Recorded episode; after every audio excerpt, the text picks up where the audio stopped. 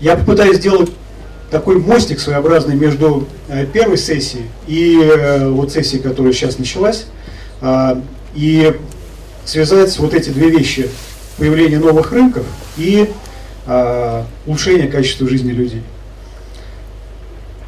Первый вопрос, который здесь возникает, состоит в том, что а что это за новые рынки, они откуда берутся, если, в принципе, э, столетия, если даже не тысячелетия, базовые ценности людей, да, человеческого общества, они не меняются. И есть понятные базовые ценности, там еда, жилье, безопасность, здоровье, образование, возможность перемещаться более-менее комфортно. И на первое место э, я бы поставил возможность самореализации, поскольку ну, с этим, на мой взгляд, наибольшие проблемы сейчас в современном обществе. Тогда возникает вопрос, если эти базовые ценности неизменны, то что такое новые рынки, да, и за счет чего они появляются? Я здесь выделил три момента, которые позволяют этим рынкам появляться. Первое – это появляется какой-то новый продукт или услуга, которая лучше или дешевле реализующая ту самую базовую ценность. Второе. Появляется новая модель потребления существующего продукта или услуги. И третье, самое главное, на мой взгляд, появляются новые потребители продукта услуги, которым раньше этот продукт был просто недоступен. То есть, что такое новые рынки? Это новый взгляд на решение старых проблем. И вот именно с такой точки зрения я предлагаю построить сегодняшнее обсуждение. В чем, пожалуй, ключевая проблема современной цивилизации? Она стоит в том, что да, человечество научилось производить много всего, сколько угодно всего. Вот там нужно произвести машин в пять раз больше, чем сейчас производится, не проблема. Вычислительной мощности, не проблема. Чего угодно. Но чего человечество пока не умеет, это более мерно, равномерно распределять даже базовые блага цивилизации и доступ к ним. Вот этого пока человечество не умеет. Причем даже те, кто имеет этот доступ, да, так называемый золотой миллиард, для него проблема стоит в том, что то, что он потребляет, он потребляет с крайне низким КПД, коэффициентом полезного использования. Такого показателя не существует, но его было бы очень интересно измерить. То есть вот когда ты, ну, всем известный пример, когда ты покупаешь автомобиль, 95% времени он просто стоит. Да? То есть коэффициент полезного действия использования автомобиля в личной собственности, он равен 5%. И поэтому вот такое приходит сравнение на ум, да, это 69 год, Ким Кримсон. Ничего из того, что у тебя есть, тебе на самом деле не нужно. Шизофреник 21 века. То есть ты можешь хоть обложиться машинами, домами, чем угодно, да? Но это практически никак тебе не помогает решать свои базовые проблемы в жизни. И в первую очередь проблему самореализации. То есть фактически человек сейчас представляет собой систему такую странную, которая перерабатывает нечто полезное в мусор. Практически с нулевым КПД. Умея очень много производить всяких сложных штук. И вот здесь возникает вопрос, а вот это вопиющее неравенство и невозможность самореализации, причина этого в чем? Вот причина этого лежит в принципе разделения труда, который на самом деле был э, все время очень полезен цивилизации.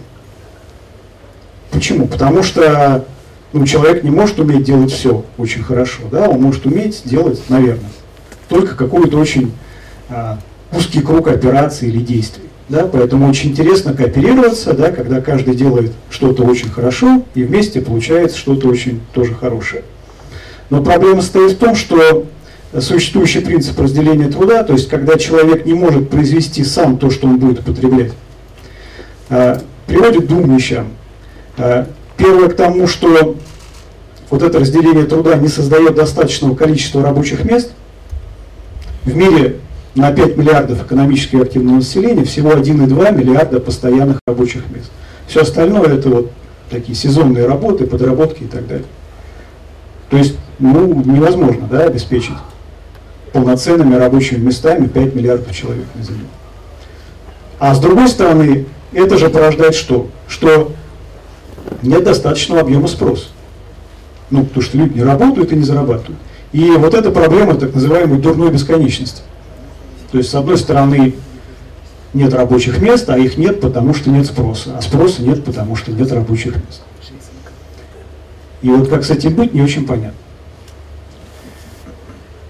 Но при этом, если мы посмотрим на любой рынок, продукт, услуги, любой абсолютно, то его можно представить вот такой зависимостью, где по оси X отложены некие средние траты на продукт или услугу, ну в телекоме это ARPU называется, а по оси Y отложено количество пользователей этого продукта или услуги.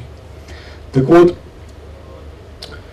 на этом графике мы видим стену, которая называется себестоимость. Да, можно произвести любое количество, практически любого вида продукта и услуги. Но произвести его с низкой себестоимостью сейчас нельзя. К чему это приводит? Это приводит к тому, что спрос делится на, причем в очень неравной пропорции, на существующий спрос, который еще можно назвать платежеспособным, и на потенциальный спрос, который отрезан вот этим уровнем себестоимости. Для разных рынков он разный, но тем не менее он везде существует. И э, интересно здесь то, что вот эта синенькая часть, то есть потенциальный спрос, он на порядки больше, чем зелененькая, это существующий спрос. И когда, а вот эта площадь под кривой, это объем рынка в деньгах. Так вот, когда объем рынка в деньгах не растет, и не растет там суммарный объем всех рынков, то есть размер мировой экономики, то возможность роста состоит в том, чтобы а, уменьшать себестоимость, уменьшая себестоимость продукта услуги, идти вот в этот вот потенциальный спрос, который гигантский на самом деле. Именно поэтому я заглавлю свой доклад именно таким образом, что бизнес из корыстных побуждений, то есть в чем эти корыстные побуждения? В том, что когда глобальная экономика не растет, а надо как-то расти, то расти можно только вот в эту вот левую часть низкой себестоимости. То есть бизнес из корыстных побуждений будет решать проблему бедности. За счет чего? Ну вот я здесь два примера привел. Возможности за счет использования вот этой модели интернета вещей, повышения, ну вообще, на самом деле это облачная модель, повышения утилизации ресурсов, соответственно, снижение себестоимости единицы продукции, в расчете на единицу продукции. Вот по данным Uptime Institute, я очень часто привожу эти цифры, средняя утилизация вычислительных мощностей в ЦОДах составляет 6%.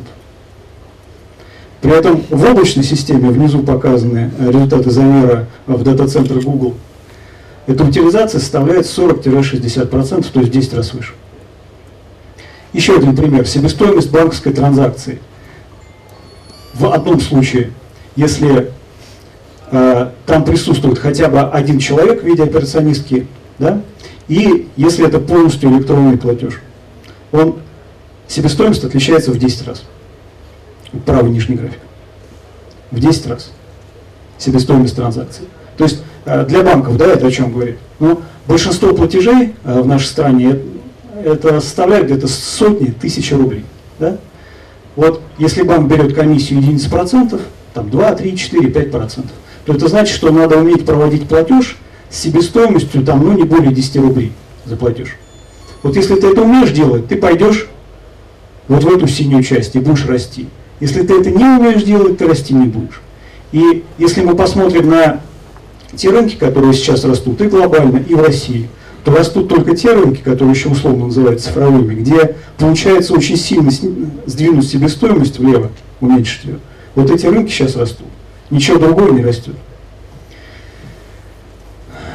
Вторая проблема, даже не вторая проблема, а самая главная проблема, из которой все, собственно, и проистекает, проблемы с она состоит в том, что когда вы оплачиваете 100% некого продукта услуги, на самом деле то, чем вы сможете там воспользоваться, в принципе, это, как правило, менее 1% от этой стоимости. Все остальное это те э, издержки, которые навесили на этот продукт, связанные с низкой утилизацией на каждом этапе, на каждом этапе передела. Общем, вот я здесь показал цифры наиболее оптимистичный, потому что в настоящее время не существует показателей, которые позволили бы оценить а, сквозным образом КПД вот этой длинной производственной цепочки. Ну, вот, например, там стоит 75% утилизации производственных ресурсов. Ну, вот она, например, такая в США, да, там станки и оборудование утилизируются примерно э, на уровне 75%. Но это неправильная цифра, потому что э, она означает просто, что станок в принципе использовался в отчетный период. И она не соответствует той утилизации, по которой замеряется, например, утилизация серверного оборудования. То есть когда она равна 100%, она, это значит, что сервер используется на 100% его мощности, 100% времени. Они в принципе используются. То есть такого показателя на самом деле сейчас не существует. И вот эти высчитанные 1,5% на самом деле это максимально оптимистичная оценка, э, скажем так, КПД использования любого продукта и услуги. На самом деле она существенно меньше 1%. И идея того, что мы обсуждаем, она состоит в том, чтобы э, не заставлять потребителя больше оплачивать э, все 100% вот этих вот не, фактически непроизводственных издержек. Возможно ли это? Да? да, это возможно. В том случае, если будет потребляться не сам продукт, некое эксклюзивное использование, а предоставляться его функции, то есть результаты его работы по требованию. Что в принципе позволяет достичь стопроцентной утилизации на этапе конечного потребления. И второе – это радикально упростить производственные цепочки, объединяя ресурсы в единый пул производственных ресурсов. И реализовав и там вот этот принцип по требованию выделения этих ресурсов при необходимости что-то произвести. Вот, собственно, вот то, что нарисовано а, справа, это есть такая модель.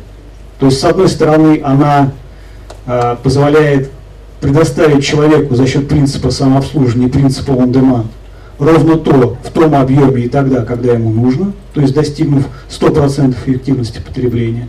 И при этом, э, используя вот этот вот принцип построения облачной модели вычислений, применительно к любым ресурсам, задействовать эти ресурсы тоже максимально эффективно производственно. И таким образом мы можем кардинально снизить себестоимость единицы продукции и услуги. Соответственно, для этого нужна трансформация трех компонентов. Не только процессов создания добавленной стоимости, но и, естественно, модели использования, о чем я уже сказал, но и облика производимой продукции. Она должна стать совсем другой. Она должна стать, а, программно определяемой, и, б, модульной. Вот без этих трех компонентов решение задачи невозможно. Что нужно для реализации облачной модели управления? Нужна виртуализация. Без виртуализации облачная модель не реализуется. Применительно к не и IT-устройствам, что это означает? Это означает, что как вот станция, Международная космическая станция, она должна одновременно существовать в двух ипостасях. Почему индустрия 4.0 называют индустрией производства киберфизических систем? Она должна существовать одновременно в двух ипостасях. В виде физического объекта и в виде его полной, точной математической модели. Причем взаимосвязаны между собой. Подчеркну, не только на этапе производства, но и на этапе эксплуатации. Тогда система может понимать, что, чем она управляет программная определяемость, да? Ну, тут шуточка такая проведена, это Беркли шутит, да?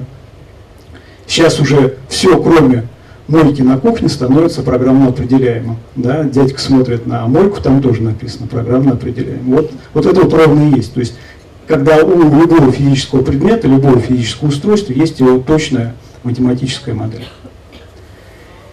И программно определяемый персонал, то есть о чем идет речь?